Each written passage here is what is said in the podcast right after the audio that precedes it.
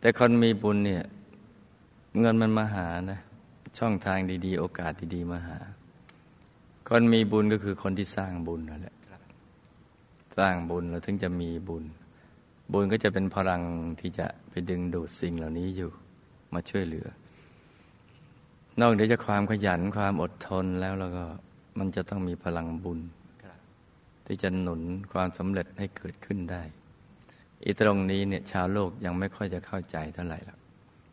บางคนเข้าใจแค่ขยันอดออมอะไรต่าง ๆ แล้วนั้น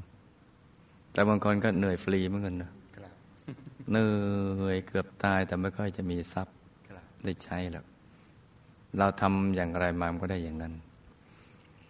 คำสอนที่ทำอย่างไรจะรวย จะหล่อ จะสวย จะฉลาด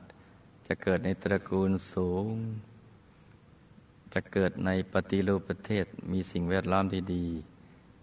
อะไรเหล่านี้เป็นต้นมีสอนเฉพาะในพระพุทธศาสนานะเพราะพระพุทธศาสนาเชื่อในเรื่องการเวียนว่ายตายเกิด